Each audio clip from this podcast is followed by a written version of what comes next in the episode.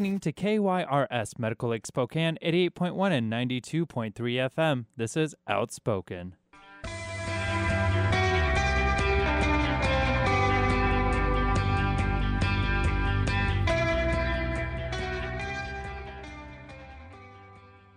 Welcome back.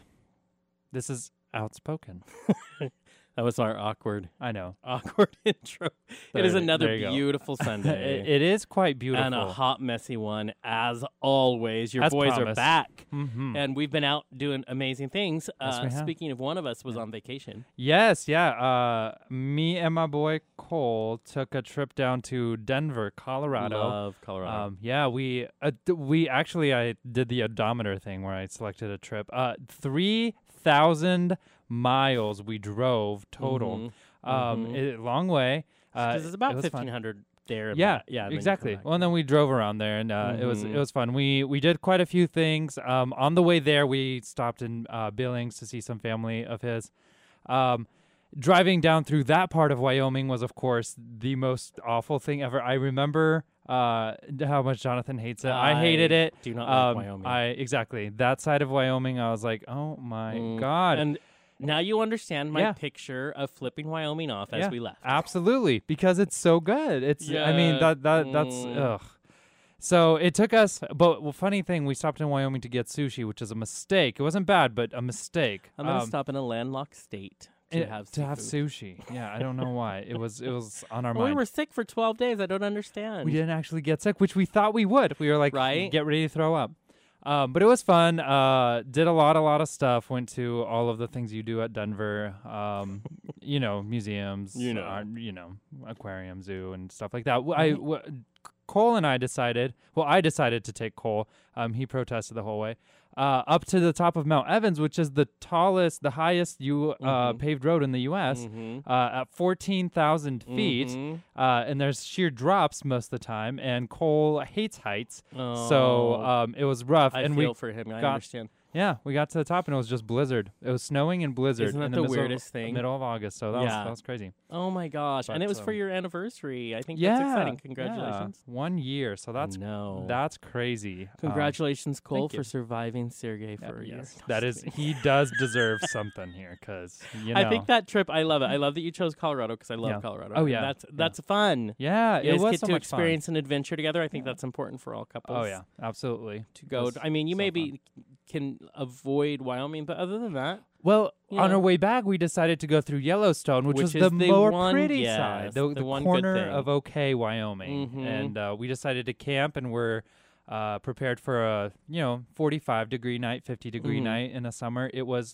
30, and we froze, oh my and it was pretty awful. Well, you lost me at camp, so Yeah, right. well, and uh, I Cole hasn't really been proper camping, so I was gonna show him, and I don't think he's Oh, convinced. I, yeah, in the Uh, thirty you know. degrees. Yeah, no. yeah, we were wearing sweaters and blankets. right. At least you didn't get attacked by any of the wildness in Yeah, Wyoming. that was his other fear. Uh, right, I don't blame Yeah, him. It's so- Wyoming. It is Bad Wyoming. things happen in Wyoming. Yeah, well, we could we were gonna get there at five um, to Yellowstone, and we get to the gates, and they're like, "Well, this road is closed because of fires, so we had to take a four-hour detour through Idaho Mm. uh, to get to the to Wyoming. So we Yeah. missed half of it, but that's, That's fine. crazy. Speaking of fires, we've had Yeah. while you were gone. Every year heck? you leave in August somewhere. What the heck? And Spokane tries to burn down. I think I'm trying to find the connection, but it's always when you leave. Yeah, right. And so you always end up texting me going, "Did I hear that there's a fire?" I'm like, "Yeah, Yeah, you're not what here." the heck? So, mm. but no. So here's the thing. So Yeah, the, are you the okay? What- what's breathing here on? has been crazy for a lot of people who have issues. yeah, Um, I actually went home. I did a half day of work when the fires first broke out because Mhm. I sometimes have those issues. But you know, I'm doing pretty good. Well, I get a call Yeah. the uh, yesterday, Right. and one of my friends, I got a call from my friend's husband, is in the hospital, Mhm. and ends up that she has COPD. She didn't know it, but the breathing had gotten so bad for her oh my god, that she ended up in the ER. They sent her to the hospital. Then they say, "Well, guess what? It's the smoke is bad, and you have COPD." So my friend's like, "Can you please? She needs comic relief." And I'm like, "That is what I do." yeah, I'm here. um, so I call my friend Lisa, and we're like, "Let's go make Marie laugh." So we go up to the hospital and get lost because Jonathan can't doesn't know where he's going. And So- hospitals are huge. Right, and and so we we finally well we took a break. Yeah, So okay, seventh okay. floor, Sacred Heart. Yeah. And then we took a wrong turn. I don't know. We ended up in the doctor's lounge, Okay. which is okay with me because Okay. I thought maybe there's a It's in single a different building, but that's right? fine. And so I thought, well, I'm tired. Let's take a break. yeah. and then finally, a nurse found us, and we're like, "Oh, we're looking for Marie," uh, you know. And so we finally get there. And what's interesting is, you know, what a fan of doctors I am, and how I feel like I could probably put a white coat on and guess, because that's what I feel like they do most of the time. So for poor Marie, they're like, "This is how the doctor diagnoses her." Okay, so mm, we're either going to go with pneumonia or bronchitis, but I think we're going to go with bronchitis. I'm like, did you just put a chart on the wall, throw a dart, and said, this is what you have? I'm like, does you want your doctor to sound confident? Right, right. Not, of- not we're gonna go with. It could be this. It Oh might be this. We're going to go with this. Well, what's worse wow. is we have also lost George. So the nurses keep coming in looking for George. and by lost, you mean he actually wandered o- off. He- Uh, yeah, he and they just- don't know where George is. So right. George is gone. We cannot. They can't find the humidifier to put Right. in Marie's room. So I am convinced that George has stolen the humidifier and is off. And then they keep calling a code over the loudspeaker, and it's a code purple, which we find out is a missing person. Yeah. But that missing person was in a purple dress. So it wasn't George, unless maybe George is George wearing is a purple, purple dress, dress, yeah. and carrying a humidifier. How hard is it to find that person? Yeah. And so what we did is, so me and Lisa decided to find out what all the codes are. So if you're in the hospital and you hear code gray, it means someone's being combative. So maybe stay away from wherever that is. If you hear code silver, that means there is an active shooter. So they tell the patients that if you hear code silver, just get out of your bed and push your bed to the door to block whoever's out there. But I'm thinking if I'm in the hospital, Yeah. most likely I'm probably not active enough like with the broken or my leg or strength something. isn't, Yeah. you know, where I can a hospital bed that has it's heavy that I'm going to drag that across. And if I can, maybe I'm okay to discharge from the hospital because Yeah. I'm feeling like so fascinating. So then Lisa and I decide maybe we want to test some things. Maybe Mm-hmm. call on the loudspeaker, code chartreuse, and just see what happens. Code coral, salmon. I want to see what's going to bring the gay doctors out. So we get there. and We we definitely armchair doctored Okay. for the doctors, Right. and we were like, "Y- you guys need to bring her like Robitussin, something that's going to break up that stuff in her lung because obviously we know better than the doctors. Well, yeah, of course, I, you know. I'm not going to say the doctors were fans of ours, but we thought you can't find George who is carrying the humidifier that's supposed to be in here with Marie. So I'm just telling you, we are trying to help you manage your crazy right. because it's crazy. Uh, and that's so true. Yeah. I mean, that's how hospitals are nowadays. It's true. You get people lost. People Houston, wander off. Do you agree? Because you spend too much time at the hospital. we, I don't spend that much time. Not in the anymore, hospital. but you used to. he Did you there. ever get lost or have to move your bed to the door? I've never had to move my bed. I didn't know that was a thing either. Right. So- yeah. That we should be ins- like a big sign. We were instructed. Yeah. Or you know Um, what? Why don't they have automatic closing doors that if there's a shooter, people Lock are in. isolated? But what if the shooter's in your room and you locked the shooter in the room with the you know what? I'm telling It's you. Less victims. there, there are angles. Yeah. I'm just telling you, there are Just angles saying, to yeah. look at. Yeah. Houston, were you ever con- were you ever lost? Did they ever lose you? Uh, no. Hey, they lost George and they lost Sergey. So I mean, they forgot me at the hospital. They Yeah, literally, I they didn't checked even know in, he and an existed. hour later, they're like, "You're not even on this list." Hello, Right, I'm Right, sitting look, right here. I right here with the bracelet. I've been, yeah, I I've, didn't I've been this here up. for three hours. No, I've gotten pretty lucky at the hospital for the most part. Oh, Even really? going to urgent care or just So you know, th- for for, all listeners, if you have to go to urgent care of the hospital, first call Houston because he is the good luck charm, and just Yeah. take him with you. Well, I mean, you I know, would not say I'm good luck by any means. yeah, yeah. Well, not for yourself. No. yeah, maybe for for others. That's it's funny because sure. I, you know, you, I hear urgent cares are better than ERs, but I've never had good luck with that either. Mm-mm. Last time, I just try to avoid. Yeah. I think basically D- I'm just please, yeah, rolling the dice and hoping. Because we all know what I think about my knee issue. right. I've been to 8,000 different doctors. Finally, we took x rays after two months. I, I mm. just thought maybe that's where you start, but apparently not. Mm. No. And so we started with we started getting answers, but even my orthopedic guy finally looks at me. I'm like, "Here's the deal." He's like, "Do you want to do an MRI?" Yes, because I don't want guessing anymore. I feel Yeah. like he's like, "Well, yeah." And to be honest with you, even looking at the X-rays, I'm pretty much guessing. Thank you, first of all, for being honest. Secondly, I'm gonna go make a lot of money and like not pay attention in med school and be a doctor because that's Yeah. apparently how this works. So your guess is as good as mine. You're welcome. Here's eight hundred dollar bill. Just right. saying. Yeah. Exactly. Yeah. we never know what's going on with our bodies, doctors included. No, it's true. Apparently. It's all. It's all that they may have a little more education, but they Well, still don't get it. Yeah. I mean, how are we? How are we at a point in in our world where we can actually ask Google how old like Princess, you know, Cleopatra was when she Right. was in Right. Egypt? can. I don't we know. Can we can look that up. pinpoint that exactly down to, the month, Yeah. basically, but we can't know what's going on in our bodies. No, I mean, it's like, Yeah. and then what are you going to do with someone like me who goes to WebMD, where my doctor has told me to stop going Yeah. to WebMD because tells I walk in and I, my, I've Yeah. convinced my big toe has cancer. Yeah, absolutely. Because I read it on WebMD because it hurt in a very specific way, and my doctor's like, "Please don't," yeah. because his job is hard enough to keep me alive without me Oh my adding God. non-existing issues Yeah. to the thing. Yep. Anyways, also I do want to mention one one big thing. Okay. My waist now is thirty. That's awesome. what is happening? Yay. Thirty. Like You what? and now I- the upper part of my body is not, but my waist is a thirty. Well, you know what? You and I can wear the same pants now. Isn't that well, crazy? mine will be a little longer. than- Yeah, I mean, slightly. But, but th- that, you know. despite that, we can I wear the same shorts. There you go. I you think go. that's crazy. right, right. Mine will look like board shorts. yeah. On and, uh, you, they are like you runner know, shorts. Yeah, Like just tiny. It's Yeah. perfect. perfect. I know. I'm really excited about that. I don't know when it happened. that's amazing. So I'm, I, I know I'm Congrats. hungry a lot. That's all I know. That's good. Keep it up. Keep up the good work. Anyways, Houston, you're winning. I know, Yeah. Houston. You're about to, you're about to be a father. No, we're No, uh, I'm not. no, that's not true at all. No, no, I was gonna say we, you are our infamous, uh, awesome intern, lasted the longest, and we're gonna be bringing on new interns pretty quick here. You get to be their mentor, Their guide. their guide. Oh, great. Isn't that scary? I for apologize now. If you're listening to this, I apologize now. No. Right, I love it. But hey, what have, what have you been doing? What's your? Uh, I got to make a day Seattle trip Which is with always my best fun. friend, so that was awesome. Yeah. That was my uh, yearly Seattle trip. Love Y- it. So I Yearly? got that in. Yeah, I ever, You got you got to frequent that. You got to know. speed more I often. try. Come on. it doesn't work. It Oh. never happens. Really? Yes, really. That's so sad. Yes, that's truth. And um, what else have I been doing? Oh, in the computer at Domino's, Okay. I am officially assistant manager. Oh my Ooh, god! it's Congrats! done. It's it's full on. You've been knighted with the pizza box. I have.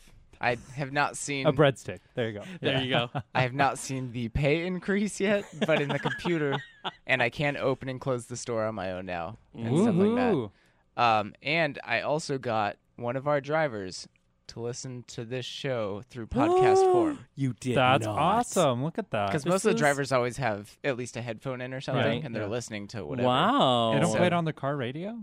Oh, there's like, Maybe car- like Well, Bluetooth, but what you if know, it just they're- Oh, transfers. okay. Gotcha. Yeah, and what if True. they're not when we're live? They're just he's getting them to just listen. What show did True. you have them listen to? She said she started a year ago. Oh, Oh, my wow. god! Because Wow. I said I'd Tell her been we just get with better the with show a time. year. We're like a fine Yeah. wine.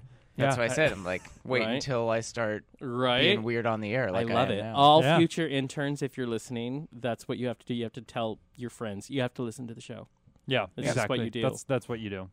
So yeah, plug the show and plug the podcast. Awesome. All Look in at that. one. Oh yeah, that's Go. what I'm saying. That's what it's like to be assistant manager. You just I know, plug right? your Look own at him. Look podcast. at him I love go. it. That's Uh, but that little pay increase, I'll be watching. I know, that. yeah. yeah, I'm yeah. keeping an eye out for get that. the I don't know if I deserve it, honestly. if you can open and assistant close manager. now, Yeah. I mean, I think that's a responsibility. know That's your true. value, Houston. Come on. Right. oh, sorry. Okay. Yeah, okay. that that's okay. We have faith in our Houston. Okay. You know, we should probably take a song break because uh, pretty soon here we will be talking to Angela Mikulski. McCluskey. Mikulski. wh- and we have a she's our future she's our featured artist this show. She We're going to do a is. featured artist, which means all of the music for this show is, Is going to by be her. her. or or featuring her. It's it's Yeah. her music. It's And awesome. That's exciting. I love doing featured artists. I know. So this is going to be uh, actually the big gigantic uh, featuring Angela McCluskey. Uh, you are back with KYRS Medical Lake Spokane 88.1 and 92.3 FM. Now, our next guest is a true siren in the greatest, most classic sense of the word. Her voice has been compared to such legends as Billie Holiday and Nina Simone, yet her style is very much on a future momentum of sound. Her newest album, The Roxy Sessions, will release in the beginning of September. But now you can hear her talking with the boys, and we are very excited to welcome Angela McCluskey to the program. Angela, are you there? I certainly am. What a wonderful introduction. Thank you. Oh, well, you definitely deserve it. Your breadth of work does. is so much fun, and I love listening to it. I just can't get enough of it. And the new album is amazing. So let's start there. I read a story that you can tell me if it's true that intrigued me about how the seeds of the album kind of began uh, to be planted. Is it true that you do something called time warp parties? Yes, it was. Um, it, it came out of um, like a, a a a need to do something really spectacular rather than just another show, you know, another gig and Uh-huh. kind of things like that. So I wanted to do something really exciting for the for the audience as well, something that they could get really. I'm fed up with people not dressing up. That's basically my real problem. Everybody doesn't dress up, you know. So Right. I decided to pick.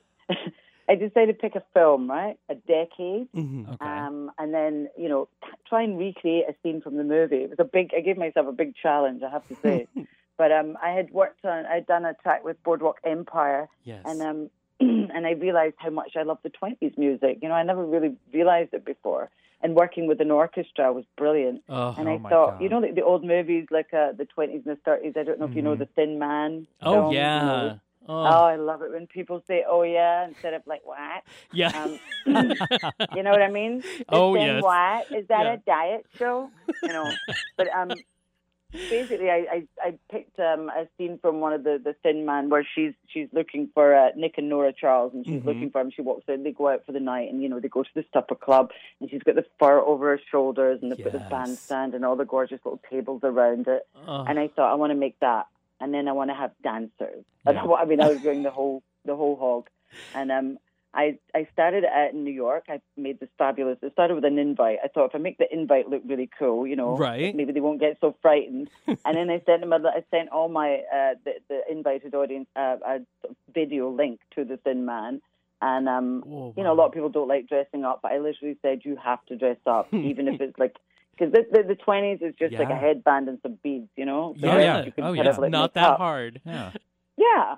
So um, I have to say um, I don't know if you've seen the videos, but they're they're the videos are um on YouTube and Yes. they're uh, with the you and me the the little video you see Mhm. of the very first time warp that we did at the Roxy Mhm. Hotel where in Django's where they you know the Django's is beautiful. It's like one of these 1960s um uh French Parisian sort of like blacks where everybody's just slinking around. Yeah. And um, I did that, and it, and it was an enormous success. I mean, it was December, it was three feet of snow, and everybody Oh my gosh. to the nines. So you've Yeah. got to see the video, guys. You've got yes. see that. that. That'll give you the idea. I mean, literally just look up my name and Time Warp, and boom, it'll be there. There it is. Well, we'll And, uh, yeah, we'll post the video on our Facebook so that all of our listeners can uh, can watch that and know what you're talking about. I mean, y- the 20 style is such a classic, amazing style. What what resonated so much with uh, the style this time around? I'll tell I you what resonated more than anything actually Uh-huh. was the the um the dancing and the music and the fact that it was it had uh, had a real sophistication and and you could you know when we start playing this music I noticed that we're, we're so unhip. Do you know what I mean? We're like so Mhm. unhip. We'll be we'll be we'll be hip forever because when you're hip you just have a time. You know you have a little limit, don't you? You know whether you're doing this music or that music. This this is very timeless, and I noticed Yeah. when I'm on the stage, it doesn't matter what age the people are. They'll be sitting there like looking really shy, and within three and a half minutes, they're all up dancing, and that's what, what the dancing is what resonated. The flappers and the fabulous Charleston and all the you know, it's, it's Oh yeah. yeah. so sexy. It's sexy. It's gorgeous, and everybody just is, is smiling and talking. To us. And I call it a speakeasy because then Yeah. they think they're going somewhere that they're not allowed to be, and you know all that kind of Exactly. stuff. Well, I have to tell you, great. your your music. So we're playing you all throughout our show today. You are our featured artist, and just before you were on, we were playing um, little things. Yeah, Uh, the, yeah. the little things. Yeah. And yeah. uh, Sergey and I, all we were doing was dancing. oh, it That's was all- hard not to. Oh. Yeah. You are you I was- just inspire that, Yeah. Excellent. I love people dancing. That's the only thing we should be doing. right? And, and and and the big gigantic song is such a great track. Oh. It's such a feel good track, isn't it? It Even is. myself, really I, is. if I hear it, I'm like, you know, shake a little booty. It's so great. I love it. I Yeah. love it. well, and speaking of the Roxy Sessions, the album that's coming out, uh, I believe September 9th, actually, so in just about a week, you've said about this album that it's a record that celebrates coming through it all the success, the failure, the heartache, Yeah. and despair, Yeah. and finding yourself being a little less dramatic about love and more intent on you know, celebrating the little things. Yeah. What can you speak to that? I mean, basically, you know, everybody worries about. We all have these, especially nowadays. There's such an enormous pressure on the kids to, to, you know, they have this thing where they want to. Everybody wants to be famous, you know, and Oh, they don't realize that actually being famous is really kind of miserable. Uh-huh. Um, you know, I worked very, very early on before I was uh, in music. I worked with with a lot of bands and a lot of friends of mine were pretty well known, and I would see the kind of, you know, it could be miserable. It doesn't matter how much money you've got. You still have to be in a bus or a plane or whatever. You still have to be in a hotel Right. and it can get kind of lonely, especially if you're a girl on your own. Right. Um, and you know, I had years and years with them with Télépopmusik. We would tour, and I was with 15 French guys, chain Oh. smoking on a tour bus and speaking French. And my French is really dodgy, so uh, you know, to get their attention, I would have to be the extra funny, extra on, extra Right. fabulous, and that was a lot of pressure, you know. Yeah. Yeah. Because right. you were always thinking, "Oh my God, they're really bored with me. This is awful," you know. and I think when you're younger, you have this pressure to be. Well, I did. You know, I'm a bit of a perfectionist. I, I have to be brilliant. If I'm going to do something, I have to be brilliant. And Right. yet, I'm a really lazy person because I hate practicing. You know, I can't. I can't play anything. I mean, I, I, I, I wish I could. My husband's a. Uh, an amazing classical pianist and film Oh, wow. composer, and, and you know he's taught me a few little bits and pieces. Sure. But yeah. I'm impatient. So I think what I learned to do is just come to terms with my impatience and just embrace it. Just think, look, you know what? Just do what you can do, and Right. and and just be, you know, and stop thinking. You know, when I was younger, it was like you have to be skinny, you have to be this, you have to be. Right. You couldn't just sing. Um, you know, and, and it's very difficult as a, as a woman in a band with like five guys or whatever. You're always constantly looking in the mirror. And the thing is, all I ever wanted to do, I remember I'd be on stage in like Glastonbury or in Moscow or St. Petersburg, hundreds of thousands of people, and I'd be literally on the stage in my head thinking, I hope they've 24 hour room service. That's all would be going through my head. And I'd be like, I, I hope they have.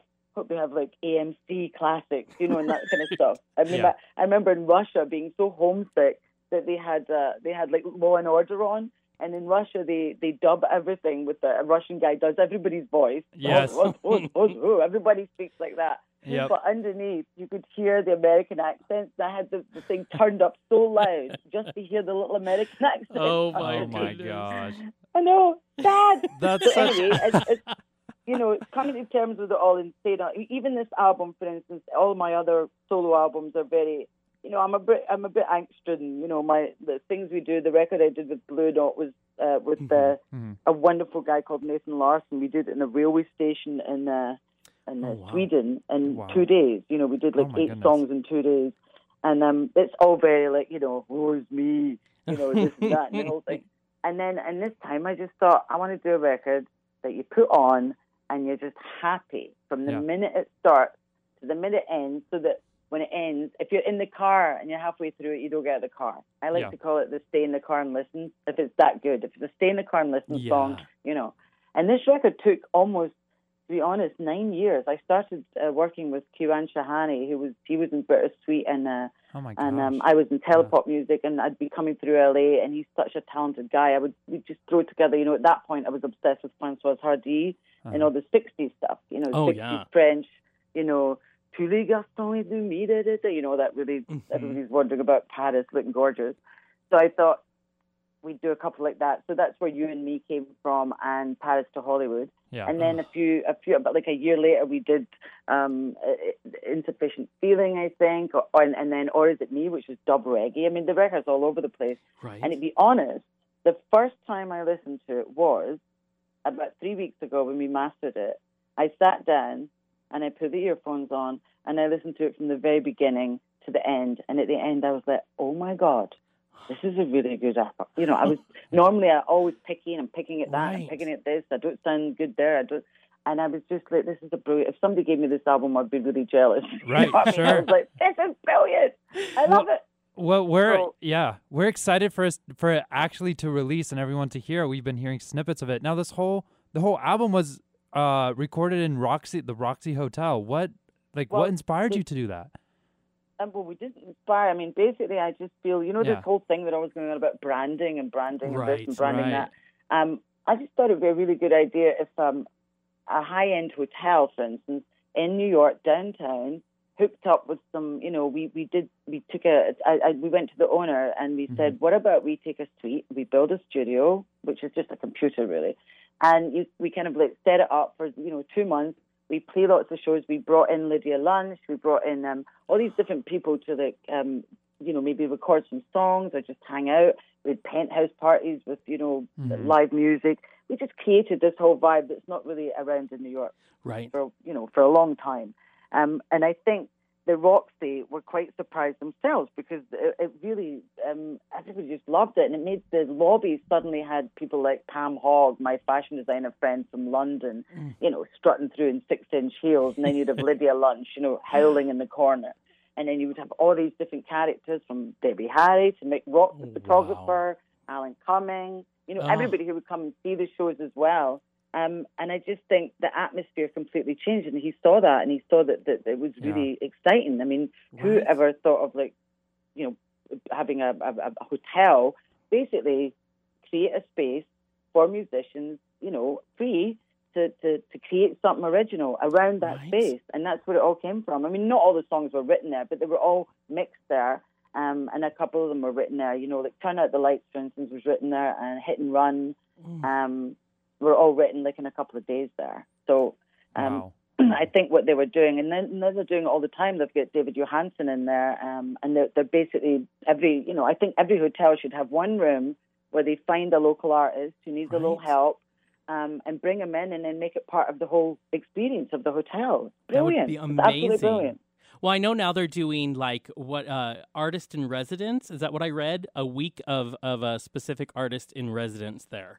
Yeah, Yeah, That's and- the whole point. Yeah, it's like Mm. artists in residence. Only instead of you know, and, and when we say residency as musicians, usually it just means you're playing every Tuesday night. We right. just took it a bit. We took it a bit further, and then the time warp idea is, you know, the next one we're thinking of doing is like glam rock. So it would be like the seventies. Oh, that would be That would Yeah. be so great. Wow. I, Oh my God. yeah, and um, I'm gonna, I'm trying to persuade um, Sandra Bernhard, who um, Ugh. is she loves to sing. So Yes. we've we've done a few things before, and and Lori Singer from Fame, you know, who Mhm. plays the cello.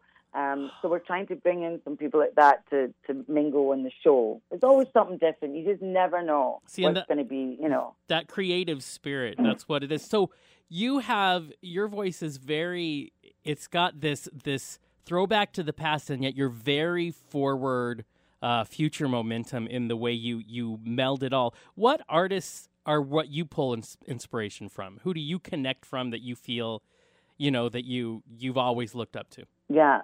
I'm funny. It's very funny because I'm I'm a a real mixture. Everybody always says who you're influenced by. And growing up in Glasgow, Glasgow is very much. Uh, it's all about soul music. Very much. You know, it wasn't Mhm. about Led Zeppelin when I was growing up. It was about Right. Al Green and Marvin Gaye and oh yeah you know, it was yeah. a lot of Bowie. I love Bowie is probably been my main influence, Ugh. although you wouldn't see it in my music. But Bowie um, and Marc Bolan, I loved. Um, I loved anybody with a bit of theatricality. I think I was I was Yeah. an actress before I became, you know, I, I never thought of becoming a singer. It was a complete mistake. yeah Um, so I think, and I love all the old singers as well. You know, like Nina Simone, Dinah Washington, Ugh. Sarah Vaughan, Nat King Cole. I'm crazy about Al Green. Absolutely Right. nuts about Curtis Mayfield. Ugh. Um, so that's where all my stuff comes from. And yet, it doesn't really, um, it doesn't really come through the music. I don't think, but maybe it does. I don't know. i think it shows in the soul that you put into the music for sure It- Yeah. yeah. I mean, I, I'm lucky that I have a voice that kind of like. I could do rock music. I could do electronic. I can do Oh, yeah. jazz. Oh yeah. So I'm hoping, you know, I was hoping when I signed to Blue Note, I was thinking, well, this would be great. I could be here when I'm like 80 and do like jazz records, you know. Yeah.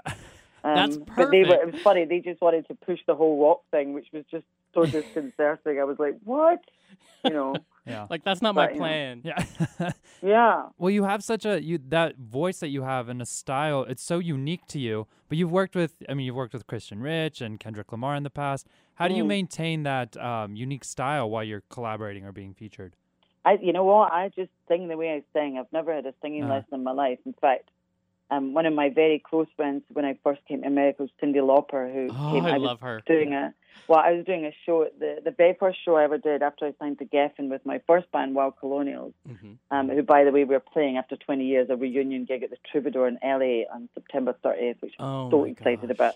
But my our first, the Wild Colonials, the first show we did was um, with Joe Cocker at the Irving Plaza in New York, and um, I remember going backstage and there was this girl sitting in the corner with a little green woolly hat, and I went over and I was like, "Excuse me, this is my dressing room," and she looked up and she's like, "Hi." My name's Cindy. I really love you, and I wanted to write the video. I really love your album, and you know. And I was like, "Oh my god!" You know, I'm from Glasgow, um, and then and so we became really great mates, and and we used to, we've done quite a lot of music, singing together and writing together. And she always was absolutely flabbergasted because Cyndi's one of these people. She has to do whatever she's doing. She has to do a million percent. You know. Yeah. Whereas I'm a wee bit, I'm a wee bit lazy like that. I'm like, oh, if I can do it, I can do it, you know. And she was always shocked that I hadn't done singing lessons. She's like, let me give you one breathing lesson, you know. so she gave me like, and that's all I have. I have this one little breathing technique I take with me everywhere because I, I just think singing lessons, unless you want to be an opera singer, you know, you just end up singing like that, Exactly. You know, yeah. really sort of polite. but um. That was so. So, so what, what was the question? I've, I've walked myself, I've How- walked how- myself into a yeah, how- corner here. Yeah, how do you keep your style, basically? Yeah. How do you stay true? style. Yeah. Yeah. Um, I I swear it's just you know whatever comes out of my mouth. I Uh, don't really think about it. It's just it. there, huh? You just Yeah. argue always. Right. Yeah. Well, yeah. you know, with most creative souls, they create because they simply they just have to. There isn't really a, Yeah. a choice. Why do you feel you have to sing? I don't know. It's a very good question.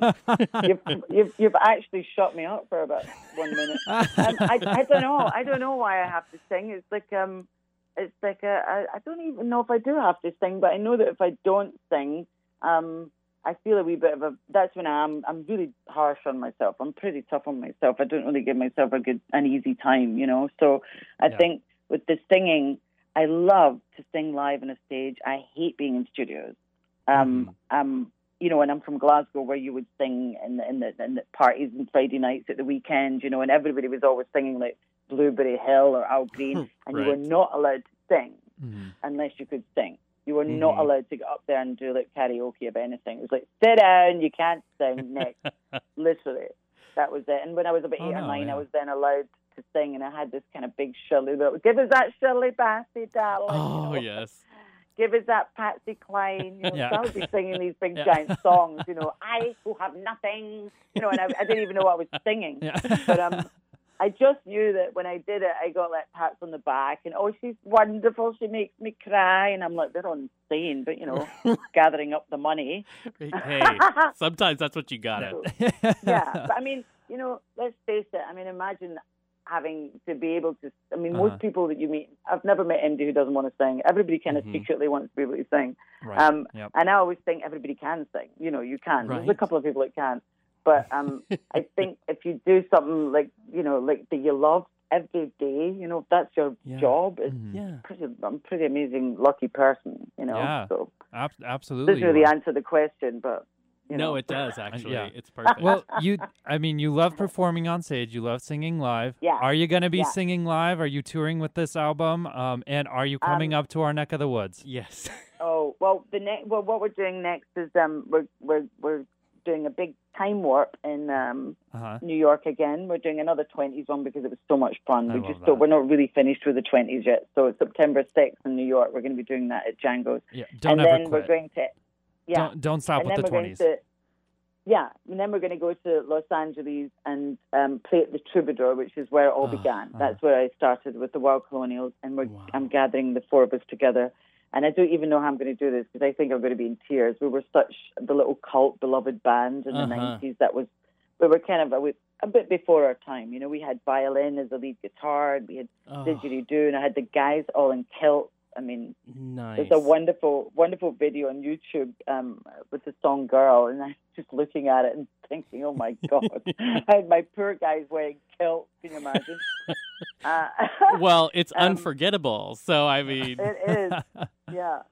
So, will you ever? Do you think? Have you been up to the Northwest before? Do you think that's ever well, in the, future? The Wild Colonials were very, very popular up there. Mhm. Um, we played up there a lot. We would do tours up the West Coast. But to be honest, the real, the, the, the, the, the shocking thing about this album is I was kind of just putting it out as a little self-release. Normally, I'm I'm on a label, you know, and Mm-hmm. Right. um, this was just going to be a little fun twenties thing. I thought nobody's going to be. It's going to be a very small, you know, nobody's going to really be that interested in this. And to be honest, the record hasn't even came out yet, and I'm absolutely amazed at the reaction. It's like because you Oh. think who's going to play this on the radio? You know, it's too oh, it's too quirky. It's too it doesn't fit Yeah. in with the rock. It doesn't fit in with techno. You know, and in actual fact, it's done a bit better than I expected. So I don't know what I'm going to do. I'm- think I might have to. I was trying not to sign a deal. yeah. I was trying just to do a little self-release, but the thing is, I want to tour, and and you you know you can't really tour unless you've got some dosh. So right. I would I loved up up your neck of the woods. We would go up that whole coast, oh yeah. um, and it was oh my god, I loved it. The Wild Colonials loved that was our favorite area. It was brilliant. I loved it. well, we have to know the minute you decide to do a show up here because we will be in the front row. Oh, darling, of course. that would be- me. Amazing. The one thing that I hate that uh, that you're actually I know you don't like singing in studio. I wish you were here though because I would die if you were here to sing to, to sing a song for us. Oh, I would love to. I wish I, I wish I was there as well. Um, wh- which part are you guys in exactly? Where are you? so we're in Washington it? State on Yeah. the east side of the state. So heading towards Idaho. All right. So Yeah. Idaho was a big, big. We used to play at the. I think it was called the Neuro something. There was a club there in Idaho, um, and then we played in Eugene, and we played Oh um, yeah. Seattle. Oh yes. You know that whole. Oh, it was brilliant. At the, the all the different. I mean, I loved it Oh. up there. It was brilliant. we But need we'll to bring it, you. you know. We need to bring you to. We have a place called the Fox Theater, and it's a classic old theater, and that would be Played amazing. there. I played there. Oh, played see, there. that's perfect for. I could just see it. That's where we're we're gonna have to figure out how to get you there because that's. Yeah. Let's have a was reunion at the. Fox. Uh, yeah, we played that. I, I loved that Fox Theatre. It was gorgeous. Oh, It was well, a wonderful beautiful. night. Yeah. we want to remind our listeners that we are speaking with Angela McCluskey, and she has a new album coming out on September 9th, so not that long away.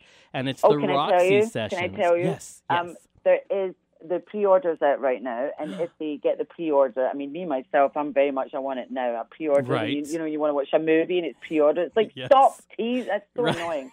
but the pre-order, just to stop people getting too annoyed, we've given three songs uh, right away for you know Oh, as soon as they get the pre-order because normally you don't get anything, but Right. with the pre-order you get three tracks right away, which is fantastic. I think so. That's if you amazing. pre-order it now, and we need people to pre-order it because basically what I'm having to do because it's self-released, right. is um, I'm basically calling all my famous friends, and I'm like, "You better help me." right. You know, my friend. I called Norman Reedus from um, The Walking Dead, and I'm like, "Norman, I really need you." And he's like, "When do you want me to pull the trigger?" You know. Nice. And literally, uh, he was so amazing. And then he put it, he put it out like, in ten minutes later, it was like two hundred and fifty thousand likes, which was wonderful. oh, and that's amazing. all the kids writing to me and discovering, you know, all the other stuff. So I mean, it's hard when you do self-release. I mean, how the heck do you, Right? you know? But it's the thing to the do money, now. You know?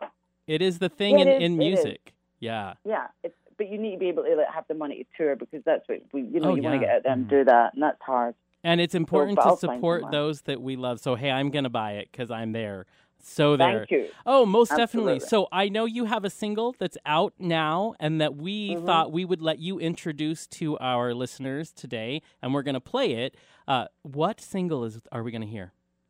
Um, you're going to hear "Let's Get Lost," um, and that's the second single from the record, and that is the very first sort of song I wrote after doing the Boardwalk Empire. I thought I can do this, and I remember sitting in a hotel in LA, and and um, I said to Kiran, I want you to write me like four four or five tracks, just with like a twenties vibe, add some electro. You know, I'd just done a song with um, Parov Stelar, who's like the king of electro swing in, in, in Europe, and I said because everybody just used samples, even Boardwalk Empire Mhm. used the original songs. I thought I have to write them because Yeah. I don't want to be dealing with the samples and all that stuff.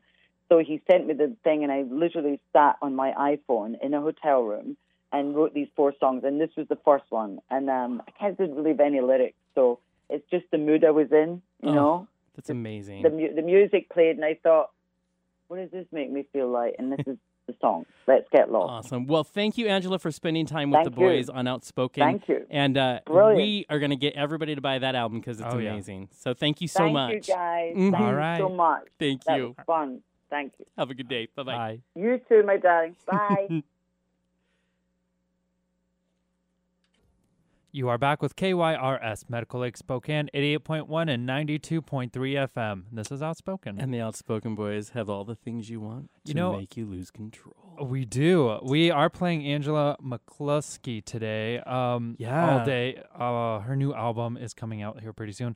The You know what? I, Roxy sessions. you know what I feel about 20s music and um, this whole thing is that back in the 20s, I feel like they had so much more fun than we do now. We're so boring. They sort of. I like that she said, "Listen, I wanted people to show up and dress up because Yeah. no one dresses up." Absolutely anymore." right. And I thought, and what she makes me want to do is let's throw a party that is like one of her time warp parties. Can How we? amazing would that? can we please? God. I And just so everybody knows, it's the Ros- the Roxy sessions. As Angela mentioned, the pre-order is out now. it is, yeah. she self she didn't expect it to be a big thing a lot of us are catching on to it so if you hear it you should go support her Mm-hmm. And spend the money for the album right now. So she can go on tour and come to come to the northwest come to spokane. She's played the fox before but Come out support support. Yeah, that would be amazing. And uh, now we're going to talk about who supports Outspoken. outspoken receives support from Nyne bar and bistro featuring a full bar food menu and trivia on thursday nights. Located at 232 west sprague avenue. More information is available at 509-747-1621 Outspoken receives support from Northwest Fair Housing Alliance, a local nonprofit that provides education, counseling, and advocacy to help eliminate housing discrimination and ensure equal housing opportunity. Information available at 1 800 200 FAIR and online at nwfairhouse.org. Outspoken receives support from Instant Sign Factory, celebrating 25 years serving the inland Northwest Northwest's indoor and outdoor sign needs. More information at 1 877 778 7446 and online at instantsignfactory.com. Outspoken receives support from the Unitarian Universalist Church of Spokane, serving the community with a non dogmatic religious environment, welcoming all people regardless of race, sexual orientation, gender identity, or physical ability. Information online at uuspokane.org or 509 325 6383. And finally, Outspoken is funded in part by the Pride Foundation. For more information, visit pridefoundation.org. So we thank everybody who supports us. We love to bring on artists who we think is worthy of our support. One of those, of course, is Angela McCluskey. So uh, very excited that we got to to interview her. Love her voice. Oh Love my her. gosh, love her attitude. She is so much fun. And she's a storyteller. Like, Oh, yeah. I think it would be fun just to sit down, have a drink with her, Yeah. and just let her tell oh me yeah. Just How listen. much? Okay, how fabulous would life be if you just like, well, yeah, we hang out. Alan Cummings comes to Yeah, right. there, and then Debbie Harry was there, and we were just singing. And I mean, just, all, out, it's just yeah. and, At the Roxy. and I like that. So she mentions that uh, right now there's a lot of pressure. A lot of the the people coming up in in the industry want to be famous. And I think there's a big difference between being famous and being an artist. And I Mm-hmm. feel like how she talks about how she's learned to embrace life and to celebrate life. And I think that's when you realize you're doing what you love, like she Yeah. talked about. And this is what matters. The fame part isn't It- what it's about. It's about being able to do what you love and Mhm. support yourself. And uh, she's a true artist. I really do believe. Yes, absolutely. So absolutely she is. I love it. So speaking of artists, Yeah, let's talk a little bit about um, RuPaul. right? Wha- this week was this- it this week? Last week? It was this week. this Um, week, uh, All Stars 2 premiered. Yeah. yeah. Coco is back. Yes. Roxxxy Andrews is back. Yep. Um, Alaska the- is back. yeah. Detox is back. Alex, Detox, yeah. Alexa, what's it? What she used to call him? Uh, Alexa Talks or something. oh, like that? yeah, yeah, Um, yeah. yeah. Oh, uh, Relaska Talks. Yeah, something like Something that. like that. Anyways, Alaska those three are back. Lots of people back. There's lots of twists in this season. So everybody's talking about and and RuPaul in honor of the new season did an interview. Yes. uh, a video interview with a, a journalist, Mhm. and I, I saw it. It's on. It was on The uh, the Advocate. Advocate Mhm. actually, and it was one of the Advocate reporters who was talking.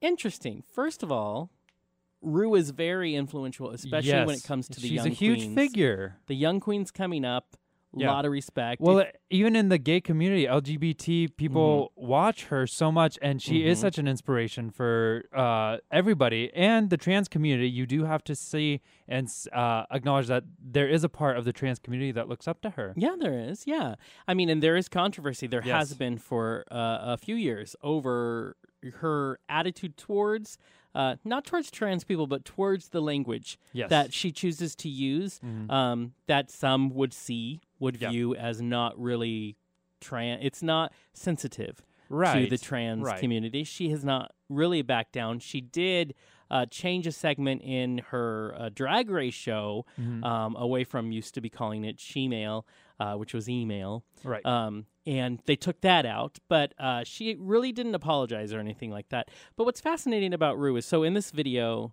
there were goods and bads, I thought. yes. And Oh, that's yeah, why yeah. we talked. To, that's why I shared the video because I thought it was interesting. One of one of the things Mm-hmm. that that she talks about is politics, and how, in her opinion, and she said it many times, politics is a bore. Right. Uh, she doesn't really have time for them. She doesn't see the need to to get worried about legislation Mhm. because she believes the change comes from human to human Yeah, on a face to face, which exactly. is true. Yeah.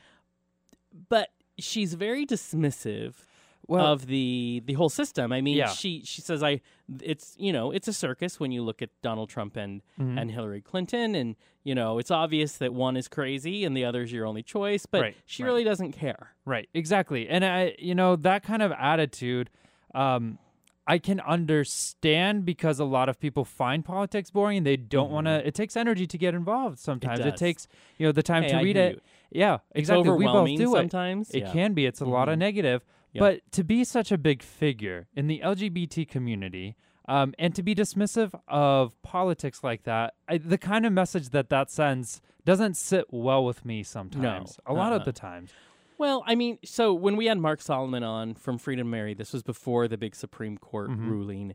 Um, he, of course, was one of the head guys there that was pushing, pushing, and, and he talked to us about it, it. When it came down to it, their big mission was to change hearts and minds. Yeah. And they knew that if they did that, we would follow with Supreme Court rulings and legislation that we're obviously still in the process of going through.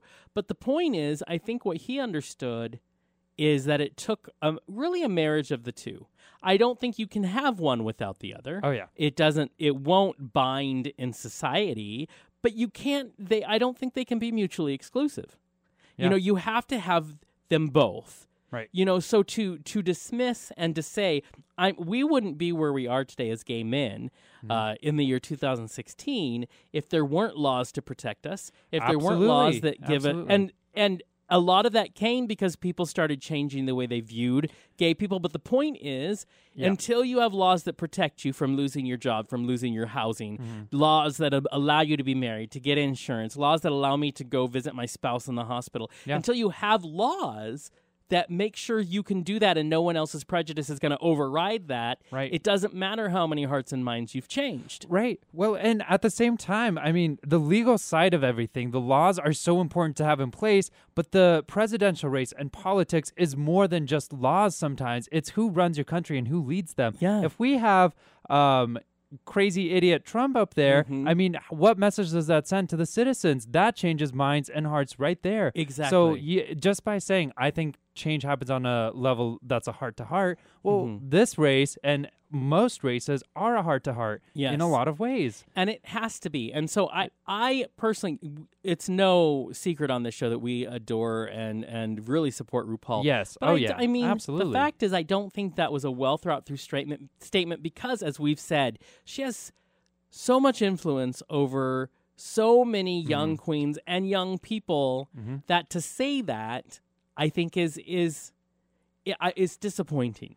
yeah. to be honest. Absolutely. Uh, thrilled that she always speaks her truth, but I, I think maybe you need to be aware that we talked during the break that maybe there is a responsibility here to know to be aware Mm-hmm. of the the words that you are are speaking. Sure. Yeah, absolutely. And I think that there's a, a little bit of a responsibility to be a, a leader that promotes change. Mm-hmm. Um, not saying that she doesn't, just uh, the political side of things. Uh, I, I, I wish that she was more into it.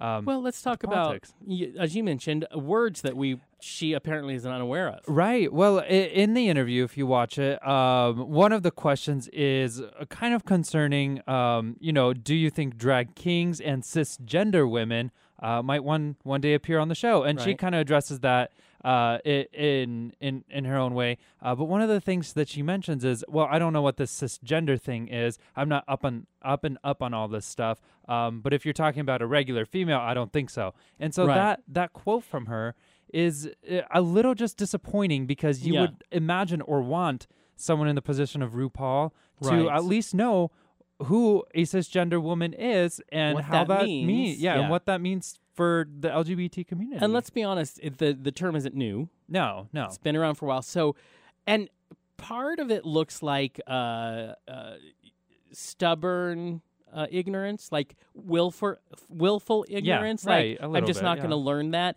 Like it was hard to tell whether do you really not know what that means, or is this part of you just saying, Is "Listen, this- I'm not interested." in exactly. I don't need because the opinion that followed after was actually I I could get behind it, Right. but it seemed it seemed like another diss hmm at the transgender community uh, Sure. to be like, hey, I don't even know what that means. I'm not even going to give that word, you know, because it's part of a conversation we use between cisgender, transgender, you know, Yeah. all of these things. Right.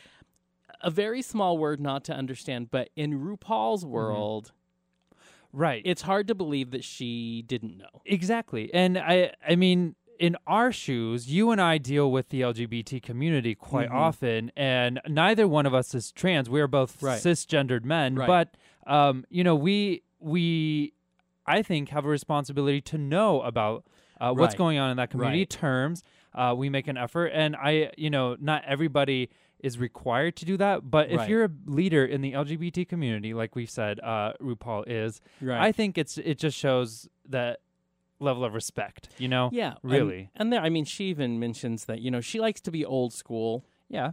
You know, she Uh, still yeah, that's that's her thing. Yeah, and so she still uses words that are very um, 1950s Yeah, and 60s. a little outdated. You you know what I mean? But Mm. it again seems like willful ignorance. Like I'm going to stubbornly tell you that this is just where I'm going to sit. And you know, she doesn't want it to become over politicized, but the fact Sure. is some things are politicized just by nature Right. of where we're at in this country and our culture Mm-hmm. right now. So it was disappointing. But I will say her answer to will there be drag kings and cisgender women on the show Yeah, I was I, actually I know, kind of agree with it. Yeah, I mean, uh, her stance on the whole thing is, um, you know, drag uh, as an art form is is ironic. It's kind of an ironic statement on our male dominant culture and what it is like to, you know, not fit in there. Yeah. Um, like she says, you know, she comes from a long line of people who are known as freaks of nature or freaks. Yeah, and, And she takes that with pride. yeah. Exactly, and that's a an empowering thing to be a drag queen and to have a, a show that's all about it. Yeah. and you know to to be so high up in the ranks as she is. Um,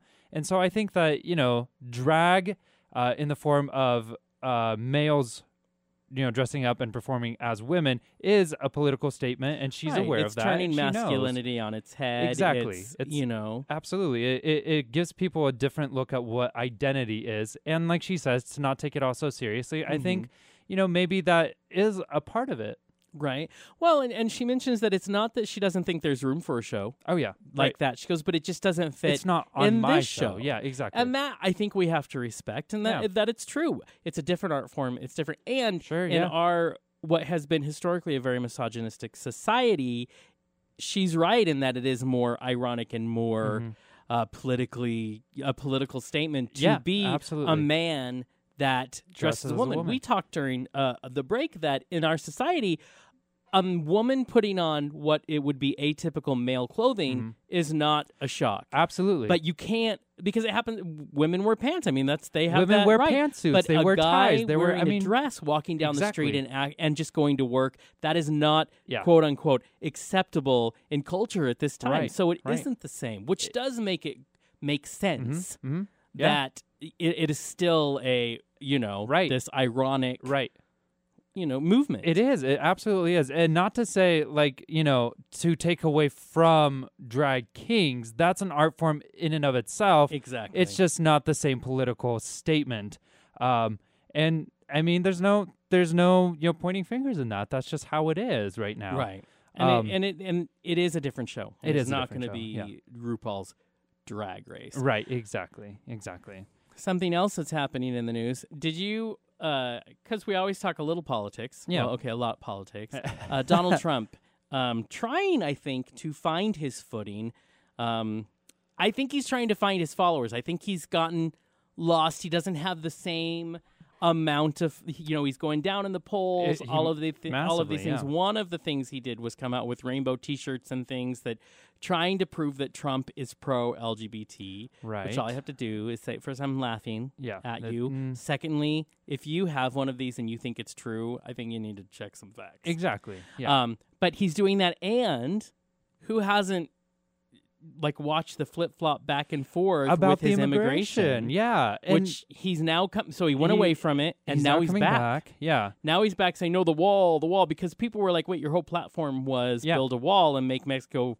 Pay for it, and then all of a sudden he took a soft approach and said, "No, we'll follow the laws. We're gonna Mhm. listen." He's crazy on the build a wall, but the Oh, fact yeah. is, you're not even staying true to what you built your Here's the political thing. platform on. Yeah, he's confused, and I think um, the more that Yes, he's he confused, it's it's this is perfect. It's great. He's digging himself a grave because he he is, you know, flip flopping on his own stance, which is a huge reason people followed him. Right. Because he was this crazy guy who wants to get the immigrants out, and apparently uh, m- millions of people agree with him or something like Oh, that. Yeah. And you know once you once you start saying well maybe we won't or You maybe we'll do this differently people start You know what happened, don't you? Of course, that Right. the the Republicans sometimes have the reins on him, and sometimes he's a he Yeah. goes crazy. Right. And so this time, obviously, the Republicans were like, "Listen, dude, Yeah. if we want a chance at the White House, you're gonna have to like back up the crazy, right Just like rein it in a little bit." And so that's what he did. Mm-hmm. And then he realized the crazies that support him were like, "What are you doing?" And Yeah. now he's gone back. And look what keeps biting Trump in the rear end. When he made everything about immigration, mm-hmm. they went after his wife and brought out the Yeah. listen was she's a, a legal immigrant when she worked in this country because he brought that on himself, right? Oh, yeah. Then look at him. He's the campaign has been making this big thing, weird thing about is Hillary how's Hillary's health? Yeah Is this just right. very weird, you know, kind of like when he went after Obama for the, the birth certificate. Just he picks this very weird thing to, to hone in It's on. bullying. And then yeah because the press is like, well, what about your health? And Yeah. he's like, oh, so his doctor releases this crazy letter that is not even written in doctor terms. Um, that basically says he's. It basically looks like Trump wrote it. Let's be honest. Yeah. He will be the healthiest president in the history of all presidents, which is a total Trump's what thing he to would say. say. Yeah, right. But his doctor, and so his doctor had to go on the news and everything because a lot of other doctors were saying, "Wait, we would never. You didn't use any facts. You just said his cholesterol's great, and he takes aspirin once a day. He's so you know responsible with his health. But there were no details. there was no yeah. blood. His blood pressure's perfect. Right. It was all these words. You know, doctors hate to use words like perfect, exemplary. You Oh, are- yeah. because if you die, they don't want to be held liable. right oh yeah yeah They're not. We, Do- and doctors will tell you they're like, oh yeah, he's at in the 90th percentile. He's pretty good. He's Right. okay. He could use some. Impro- anything could happen. and my guess is, you know, they'll say stuff like that. Right. Where well, was his guess? The doctor finally came back and said, "Okay, I will admit to you, I did write it, but I was under duress. The uh, the Trump camp was telling me they needed it within the hour. I sat down and I just got stressed out and I just threw it down because now he Right. this brings the doctor under question. Oh yeah. So he's freaking out, but he can't go back and say that he was, you know, none of it's true. I made it up because Trump will, you know, not be happy about that. So he just says, I was just stressed out and I just use words. And I've, I've been around, I've hung out with uh, Mr. Trump for decades. So his verbiage just gets in my head. So that's why it sounded like, like Trump Trump did it. Yeah. all I have to say is, first of all, it's obvious most likely. Mm-hmm. I mean, I think it's obvious both of them would survive their, you know, their tenure in the White House. Oh yeah. Um, and this is really a non-issue because all we really care about is that someone's going to be in there that's going to live and be able to be of sound mind Right. until they're out because they're Well- both older uh, uh, politicians. But he's made it such a big deal a that spotlight. It's, yeah, and it's backfired on him. Well, then I, I don't think health has really ever been a question for presidency because we've Well, had we've had presidents who aren't in the best of health, and we Right. had presidents who have died in office, and we have plans for Right. that. We know what to do. Right. We And know I how to think- keep going. And like I, th- I think it only comes down to is you know all America really wants to know because doctors are al- Yeah. are a big part of presidents. Like I mean, Mhm. we get the report every time your president goes to the doctor. oh to yeah. make sure. Oh yeah. There's a big thing every time they jog through the park. You know, Yep, I right. remember when uh, the second uh, George Bush. Anytime he'd go for a run, that was you know documented in Right. all the newspapers. You want to know that your president is going to survive his term yes. or her term. Once you know that they're probably going to do that, that's you know that they aren't dying of terminal cancer and they have six months to live. I mean, that's really I think all the the American public cares about because you don't. Re- it's not ideal Mhm. if your president dies in term, but once that's then it's done. But Trump always picks these very odd things to go after someone about. Mhm. You know what I mean? To Mhm. nitpick Right. them. I personally, very hesitantly, will say I think his campaign is falling apart, Oh yeah. and Oh, I yeah. want to believe that it is, and that that's going to take him down. And how many times has he changed who is running his campaign, or he's running? oh, his, he's always revamping He's it. always revamping it. He's always putting, and the fact that he put so much of his own money in. Um, not that that's Well, a bad so thing. much- I don't know there's. There's he put a lot of his own money, but he's been using the Republican National Convention to staff him, really. Oh, yeah. Because he Oh, doesn't yeah. want to spend the money Right. Mm-hmm. that you typically have to spend to run a campaign, so he puts it on them. He's still running a bare bones operation. Absolutely, I think is. it shows. Mhm. Um, but you're right. He he revamped his whole crew Yeah. And this is what I think happens to Trump. So he shoots himself in the foot Mhm. by just being himself. Like he decides, you're right. I need to be structured. These people are experts in the field. I'm going to bring them on board. I'm going to like stay on topic. I'm going to dial down the crazy, and then his crazy gets to him, and he's like, "Oh, but I got to be me. I Because- got to be a loose cannon." Oh yeah, and he doesn't. ha- And then he doesn't. Clear that he doesn't have a plan going forward. I mean, this has been clear Is that from the beginning. in the, in the White House? No, no plan. No, trying not to be shot. That's basically Right. his plan. Right, exactly. Sur- survive, you know, eight years. I guess. I, I, I don't even know. I can't even come up with a plan for him. No, All there right. isn't one. But Let's- to not put him in the White House. Let's take a quick song break here. We're gonna obviously listen to Angela McCluskey. She's gonna be our featured artist uh, throughout the show, and this is off of her uh, upcoming album. Here, this is gonna be Paris to Hollywood. All right, you're listening to KYRS Medical Lake Spokane, 88.1 and 92.3 FM. All right. All right, listen up. I guess you're stuck here. All so right. there you go. Uh, you guys just pitched uh, that song to Target. Yeah, it's a it's uh, Houston.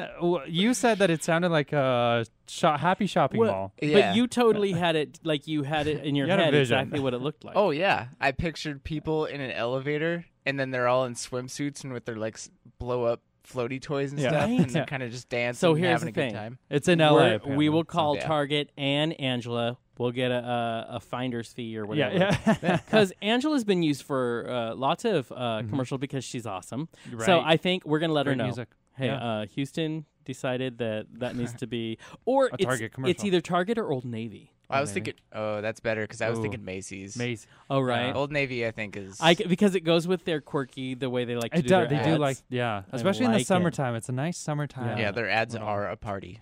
They yeah. are right there. Their See, ads are and there you go. There's the, their new Yeah. tagline. Houston is making a million dollars on this show right now. Wow, We make You're ads welcome. parties. We make party ads. party. Our ads are parties. Sure, Party. yeah.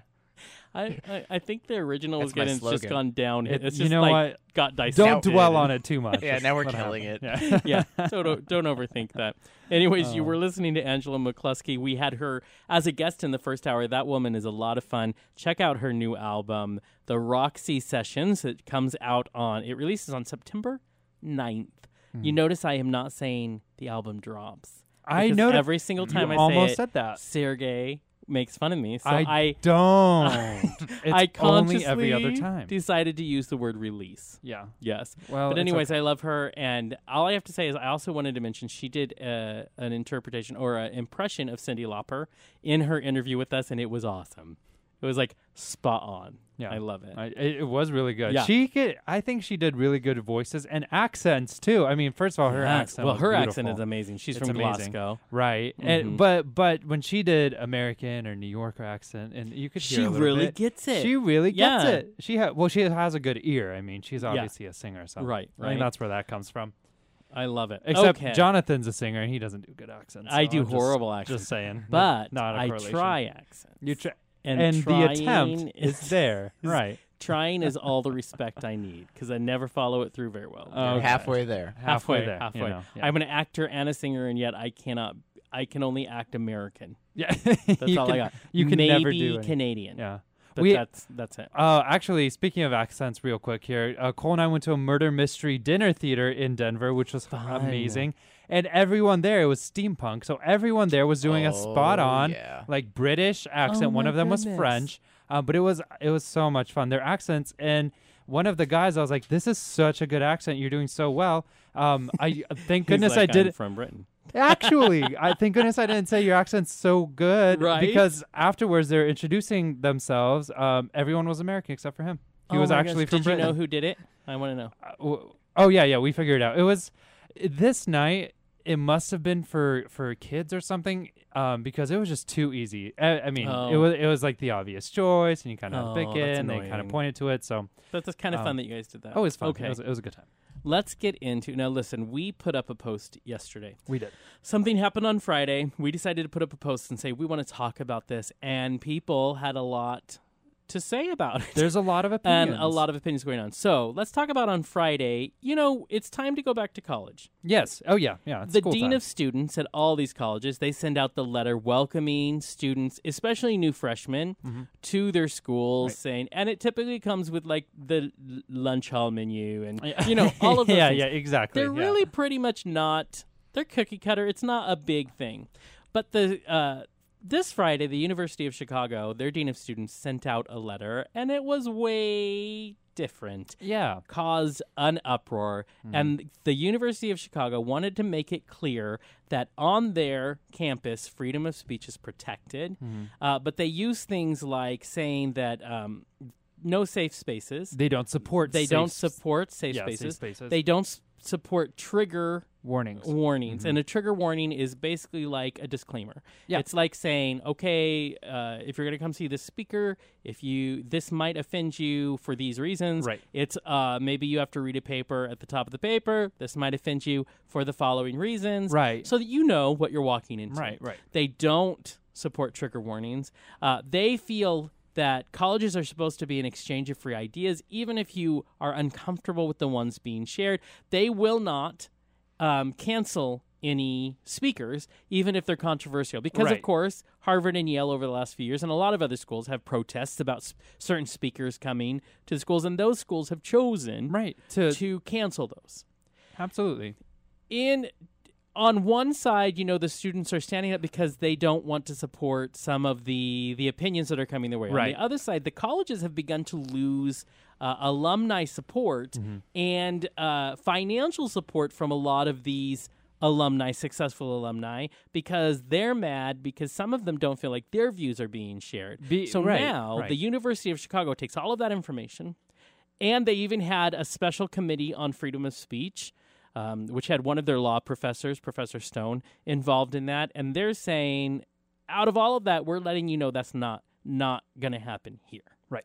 S- Well, I think there's a lot of issues going on here. There's a lot of things to dissect, a lot of uh, angles to look at it. I think the biggest thing that has happened here, and that uh, this is something that the Chicago uh, University of Chicago is saying. Uh, this is one of their stances: is that there was a misunderstanding in uh, verbiage and what it means to have a safe place and trigger uh, warnings.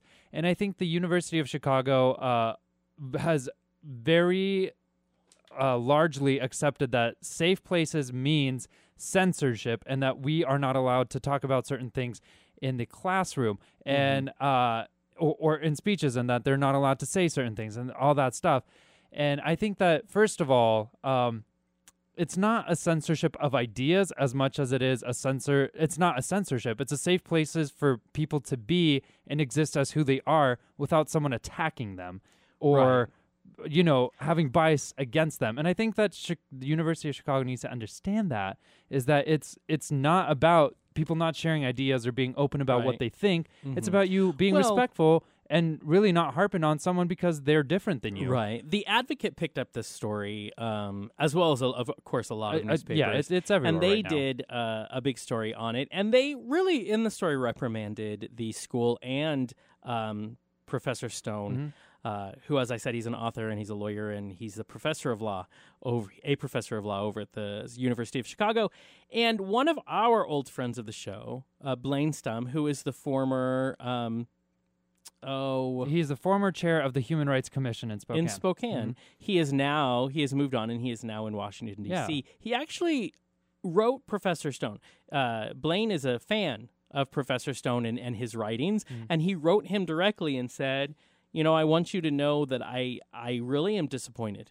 In, in your viewpoints, and the advocate shared a lot of uh, Professor Stone's views. And I really don't think that you understand that for a lot of students, they need a safe place because, especially Oh, yeah. LGBT Oh, students, yeah. because their life has been so combative. And I will let you know that uh, that uh, Blaine was nice enough to share with us Professor Jeff Stone's response to him, and uh, Professor Stone, for the record, does feel like the advocate did not was not fair to him and did not say completely what he meant. So, in his words, he understands that there's a, a a reason to have groups like Outlaws an LGBTQ organization there at the University of Chicago, or Hispanic Law Students Association, or Black Law Students Association, and understands there needs to be places, clubs, where that is your safe place, where you are there to to share like-minded ideas. He says he never meant for it to come off at, you know, as he didn't think there was a need for that. The other mm-hmm. thing to remember is although this was based on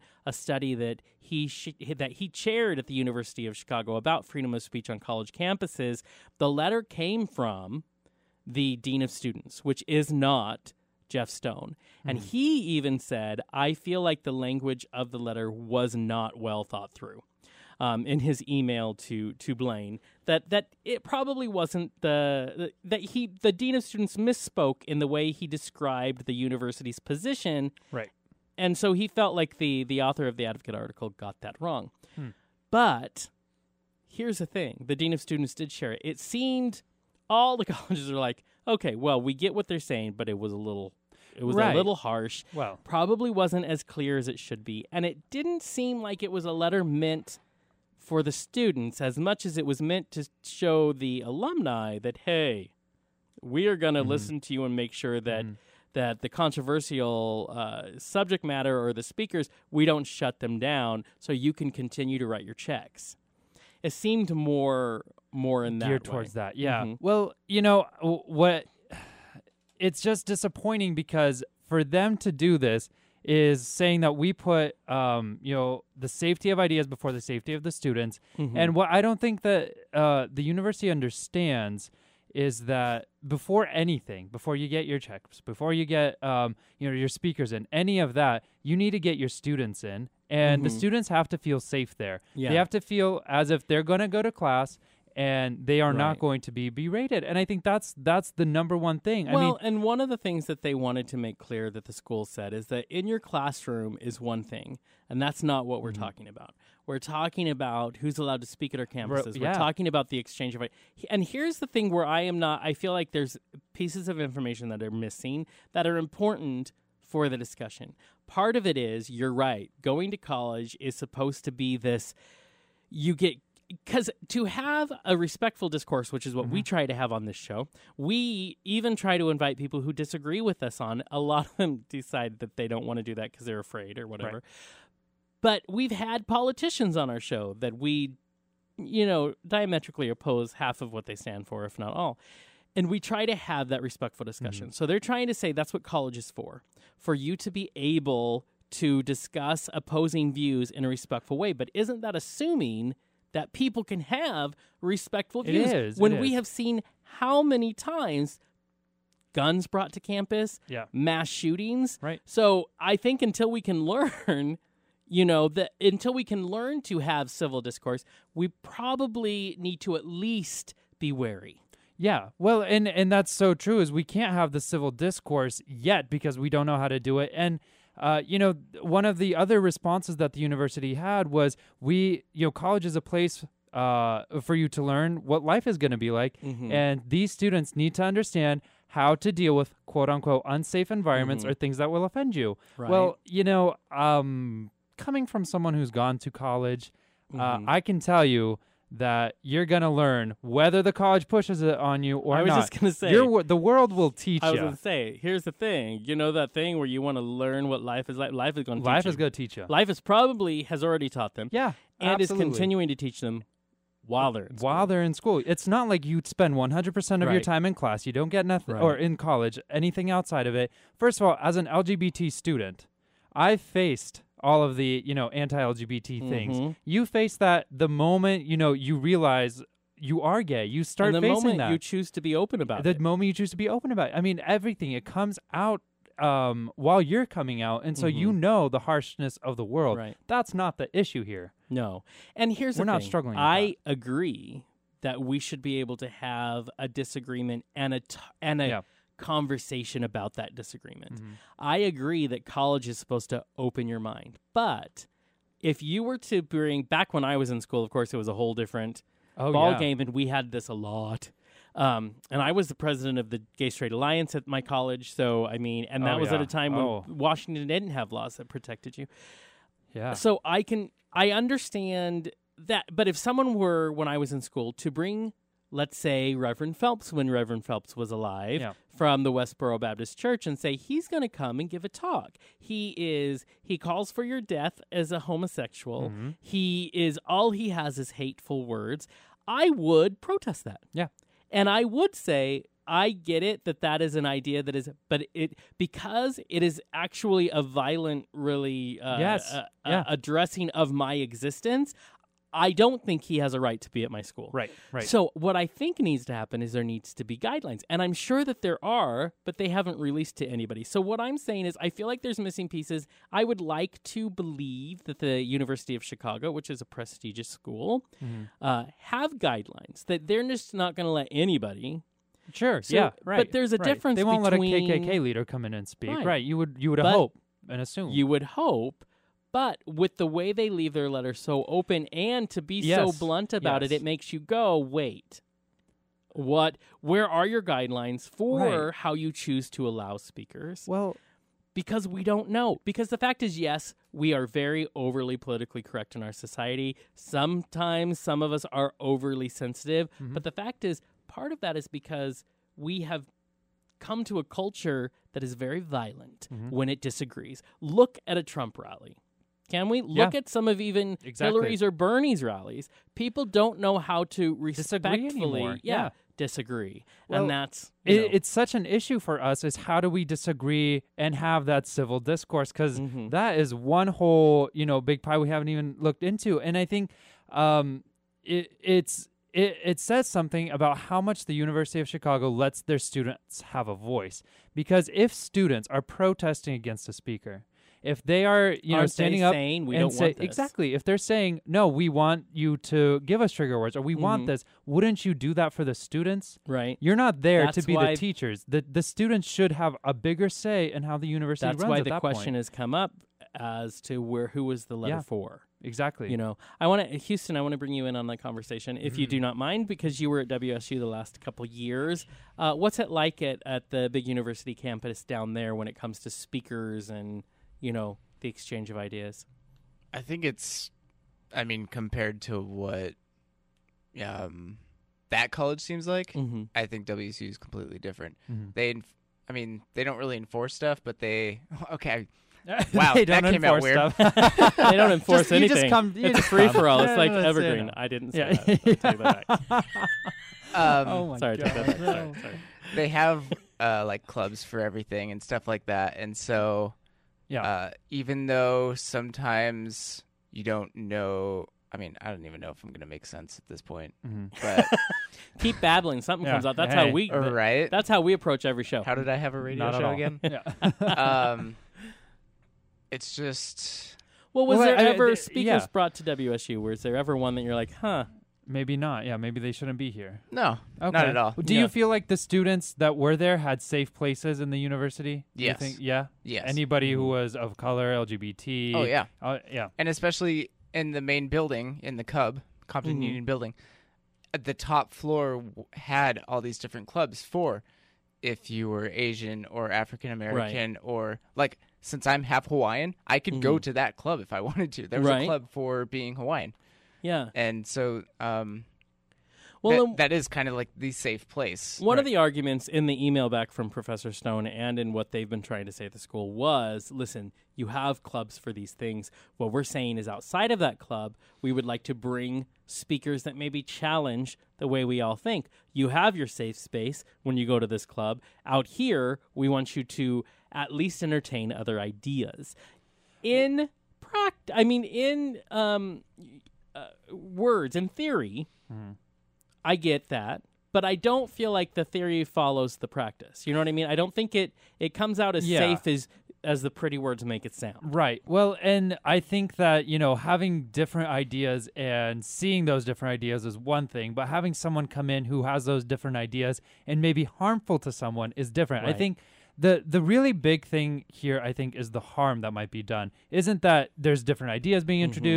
There's censorship of anything. I think it's if somebody comes in who may be harmful uh, in any way to Or students, incite. or in, exactly Incite harm in exactly or yeah to promote that kind of thing Mhm. i think that's really where it comes down to because even if you are you know subconsciously or you didn't mean to offend someone um, by saying something i mean that that's one thing but if you come in and you preach that hate or you you Right. specifically know that i think that that is an instant of you know maybe we don't need them here Right, that's not just where like university the, is Um, in Idaho, the uh, it was at a fair, I think. The Duck Dynasty Yes. people were coming. Well, the they fact came is, here they have said last year Yeah, and they have said time and again Yep. they have preached violence against the LGBT community. Absolutely. They haven't said we disagree in a civil manner and with the way they live their lives. They have said yeah that they've used the word murder and all Yeah. of this stuff. So here's the problem. So you have when you have someone like that go to uh, to a school, are you vetting them by the violent words that they said? Because Mm-hmm. yes, it's a different point of view, but the fact is they have uh, they have asked their people. They have said violent things and and suggested that they be done to people that they disagree with. Well, there's a problem there, and yet that man has gone on college tours. Mm-hmm. There, where where are our guidelines? Yeah. And I think that's what the University of Chicago needs to release. Pretty words is fine, but where are your guidelines? Right. So it's fine. I get it. Let's have an exchange of ideas and put us in our, you know, outside of our comfort zone. Yeah. But prove to me that the safety of our students comes before the safety of our ideas Yes, absolutely and I think that's that's important. Yeah. I want to invite. everybody. We're going to take a break in a minute, but I want to invite anybody who's listening. You probably have an opinion. Everybody seems to, um, especially on this. Even if you disagree with us, you are welcome to call in and share that. We'll give you a, a you know at least a good thirty seconds to share it. You just call 509-747-3807. Kurt is standing by to take those calls, but let's take a break. Let's do it. This is going to be Angela McCluskey with You and Me.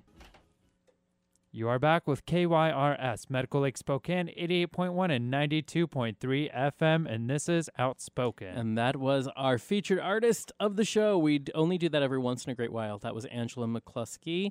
You got it right this time. I did. I usually did. say McCulskey, but I it's know. McCluskey. Her new album, hard- The. Roxy Sessions, comes out on September 9th. You can pre order now. If you pre order, you get three songs Three. right away instead of just pre ordering and knowing you, you, you get yours first. Yeah. Anyways, a lot of fun. Check her out. She has some really cool music. Really yeah. music. I really liked her. I I, uh, like her music and like her as a person. So we've been talking about the controversial letter from the University of Chicago. Uh, it was their letter to new students. Welcome back to school. By the way, Mm-hmm. um, we're going to make this way different, and we're going to tell you that we we don't believe in trigger warnings. We do not want to do um, uh, safe like there's no safe spaces that you need to come here knowing it gonna it's gonna get uncomfortable now and then, and we want Right. to have a civil discussion of different ideas. All great ideas are always amazing when you talk about them, but when you put them in practice, that's when sometimes things fall apart. Mm-hmm. Communism. I'm just saying.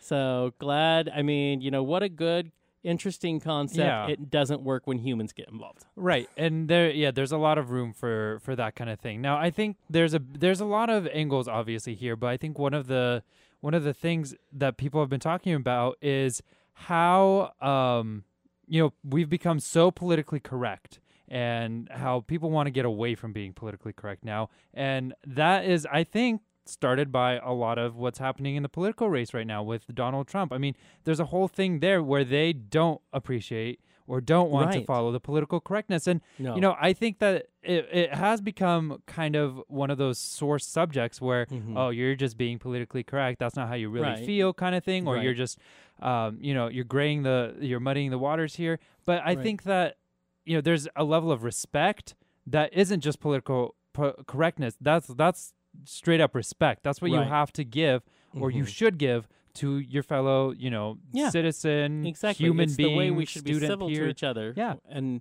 we have proven, like children, that we are unable. We are to be unable civil. to. I want to read some listener comments. Lori Steiner uh, said, It's not a permission slip to speak hate, but a warning that if you want higher education, you may learn things in the classroom that may make you uncomfortable. Is that shocking?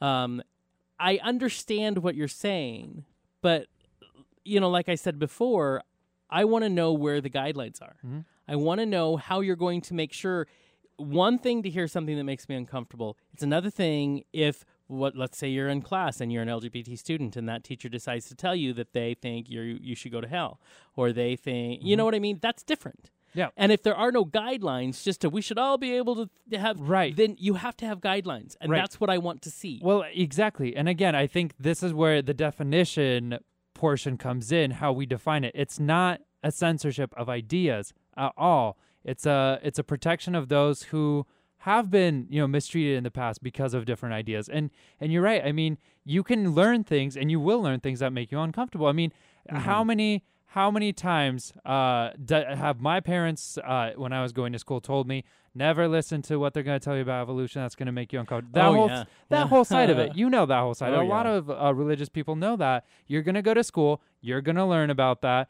You just and that's And what I you do when you you to- disagree with yeah. something. You disregard it, but you have to learn those ideas. Mhm. Um, and so I think that's where that kind of comes in. Is you're gonna learn stuff. That's fine. Right. The I- learning isn't the problem. That's not the problem. And that is, and I think that's exactly right. So you have both sides. Uh, you have the side of people who have been Yeah. victimized, side of people who have been through traumatic stuff. We say the LGBT community because, of course, that's our experience. But there's so many Mm-hmm. Oh, yeah. minority communities yeah. out there that have felt. So that's the side saying, "Listen, I want my safe place." Because I want to learn and I'm going to college to educate myself and I want to feel safe there. And then you have the other side that does typically, I'm, I do not want to stereotype, but it does typically come from people who maybe have not had to experience uh, things of that nature who are saying, hey, but you need to get uncomfortable because this is the real world and you Yeah. can be safe in the classroom. But the fact is, th- and I think that comes from a luxury I think so too. it's a luxury to be able to say it's a privilege Mm-hmm. that you're able to say well this is how it should be because i'm not saying all of them but i would i would uh, venture to say a lot of them have not experienced that prejudice in school or that um, beaten down just for being who you are Oh, yeah. or existing right. i feel like t- for to be so black and white on either side is to disregard that there Mm-hmm. Oh, yeah. are nuances here that should have been addressed. The letter should have been they should have been clearer with their language. I've heard that Mm-hmm. a lot from people that if they didn't mean that, they shouldn't have said that. Exactly. Um, because I think I don't think anybody's disagreeing that you go to college to broaden your right. mind. That's exactly what the point of it is. But you go to college to broaden your mind in an uh, but not feel there's a difference between feeling uncomfortable and feeling Right. fear Right. and where these people are saying i don't want to feel fear when i'm in school Exactly. Well, and it's a a prime example is the Black Lives Movement. If somebody Mm-hmm. is teaching about, you know, what has happened in all these cities in the Black Lives Movement and the um, terrible things that have happened to, you know, African American citizens, that's one thing. But if they're talking about it, there's a very fine line there between Mm-hmm. teaching and talking about it and saying, well, you know, this happened because African American and Black uh, people commit more crimes, or you know, you guys are just you know, riff You know, there's a I line between we should not and cannot support those. Exactly. So there's a, there's a line between what you learn that makes you uncomfortable and being uncomfortable because the teacher or you know the person speaking or the students or anybody is you know uh, offending you or making you feel very unsafe. And so I feel like the school, and a lot of schools are saying that it's a publicity thing. Yeah. They just wanted publicity. And I think the school has created a lot of this firestorm by being uh, willfully vague or using very hot to- hot words like uh, safe place and safe places and warnings. trigger Yeah. warnings. Um, they have created this in that they haven't followed up with an actual like the president and the dean. Neither of them have uh, come out to be more specific about this letter sent. Yeah. So, and I think they've created this chaos that y- Oh, I think we're all up in arms. And we don't have all the information because we're not being shown all the Right. information. You know what I mean? Oh yeah, yeah, and it, yeah, absolutely. There needs to be more transparency on it, and I think some more uh, people addressing that. Y you know what's funny is I think that there's definitely a culture out there um, that finds uh, this is directly addressing students who are at this point mostly millennials. Mm-hmm. Um, there may be older students as well, but that are saying millennials and this generation is the generation that gets offended by everything. Yeah. that are super sensitive. That is a label that is Everything placed, is yeah. everything uh, is going to offend them. You cannot be more Yeah, you want You have to be everything very sterilized PC. and yeah. mhm. and I think it, it, this is just my opinion here, but I think that uh, first of all, don't be as offensive so we don't get offended. But uh, uh, you know, the the side of it isn't that we're more offended; it's we're louder about it and we speak up about it. Yeah. and that has happened historically. I mean, way I was back when. say, look at the Yeah. the '60s, look at the '70s. I mean, there's why are we shocked? we're just doing it. if you want to ask the question, way. are we shocked? Yeah, no. Why are we shocked that the students are standing up and saying, "Hmm, yeah. This makes us uncomfortable"? That's a great thing. Hey, Mm-hmm. listen, we're putting it on Twitter, we're putting it on Facebook, we're blogging about it, we're just talking about it. Right. That is a great way to respond to it Mhm. versus we're going and rioting, we're going and shooting people up, we're making, you know, civil disrespect. The, the, Right. the response is just different. It's Yeah. not changed.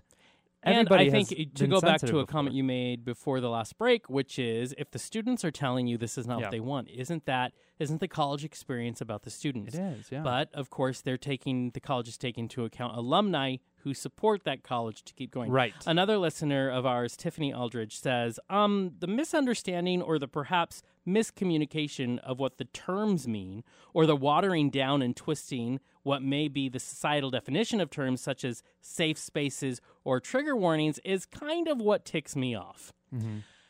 Yet again, a willful vagueness using those hot button words and phrases and yet not being clear or being willing to follow up Yeah. does make you question. It has created this firestorm and then they refuse to address it. It's very much the Trump way of doing things. It- right, right, right. Sounds like it. Because part of me thinks it does kind of sound like there's been con- some conservative, and this is all just conjecture, Mm-hmm. uh, but there's been some conservative alumni who want their conservative values uh, reflected, and they have the money, and so they want those controversial uh, speakers to be able to be at the campus no matter what, and students should have to quote unquote, uh, uh, you know, hear them. Mm-hmm. It whether that's true or not, it smacks of that, Mm-hmm. in my opinion, and it makes me. You have to question motives. You do. What Yeah, are the absolutely. motives here, especially when the the college is as uh, prestige yeah. as uh, the University of Chicago? Absolutely. when you're looking at places like Yale and Harvard who have chosen to listen to their students and canceled speakers Mm-hmm. Right, that the right. students have protested, they have taken a hit on donations. But do you don't you think it's a it's a hit now that it's short term? I really feel like it's going to be fine. You're exactly. Harvard. To- and you're And you know what? good. 10, 20 years from now, when these students graduate and are alumni, Mhm. they're Yes. coming back to donate you too. I mean, so are you following the future? exactly. you know, or do you want to keep stepping back in time? Because yeah, you take a stance like University of Chicago. I mean, listen, thirty years from now, you're not getting a lot more alumni if you keep on this road. I mean, Yeah. it's just you're you're it's a Yeah, long term plan. Yeah, really. I, you're not looking past the end of your nose. Yeah. Because Right. your future your future donations are not coming from Mm-hmm. the 80 year old alumni Right. who doesn't like that his maybe some of his conservative views are not being. Exactly. Are not It's being, it's uh, just something we have to look about, look look at, and I think this week we'll see more. And Oh, we're going to see a lot more. about it, I will be interested in seeing if the dean or the president and hopefully of the do. Mm-hmm. college will come out and be a little more clear. I will say the the email back to our friend Blaine um, Stum was just for I mean he just sent it to Blaine so Blaine was nice enough to share it with us. So not even Professor Stone has come out and said those things that we read and said listen I was miss I think I was uh, you know put out there and, and my views were not real. So not even he has come out and said it. We only know it because we got that personal email from our friend. Right. So Absolutely, absolutely. All right, one last song here today, again uh, by Angela McCluskey. This is going to be "Crying." And you are back with KYRS Medical Lake Spokane, eighty-eight point one and ninety-two point three FM. This is Outspoken. It's been a fun two hours. Again, that was our featured artist of today's show, Angela McCluskey. You can uh, get her new album on September 9th. Uh, the Roxy Sessions, uh, re- or mastered, recorded, written, a lot of them at the Roxy Hotel in New York City. Anyway, she's a lot of fun. Check her out. You can go to angelamccluskey.com to see more about her. We've just been talking about the controversial uh, letter from the dean of students for University of Chicago, and what is what is university for, and how do you have a safe place in which to uh, exchange ideas? exactly. And that starts with a culture that knows how to do that exactly a culture that is that we is don't know. open to new ideas. Right. First of all, yeah. and doesn't react with violence when it is different than your Yeah. own. Well, and we'll be expecting a lot more response from that this week. Um, Mhm. but next week we will come back, uh, check in on that, what's happening there, and we also have uh, our favorite Our Dr. Damon favorite. Jacobs, not a real doctor, uh, on talking a little bit about what kind of questions you have. So send in your questions. send them in. We'll be putting things up on Facebook this week, but send in your questions, relationship, dating, whatever you want to talk Yeah. about, sex, HIV, STD, Yeah. anything, all, all, of it. We are here for you. So it'll Yes, be a fun show. are. All right. Until next time.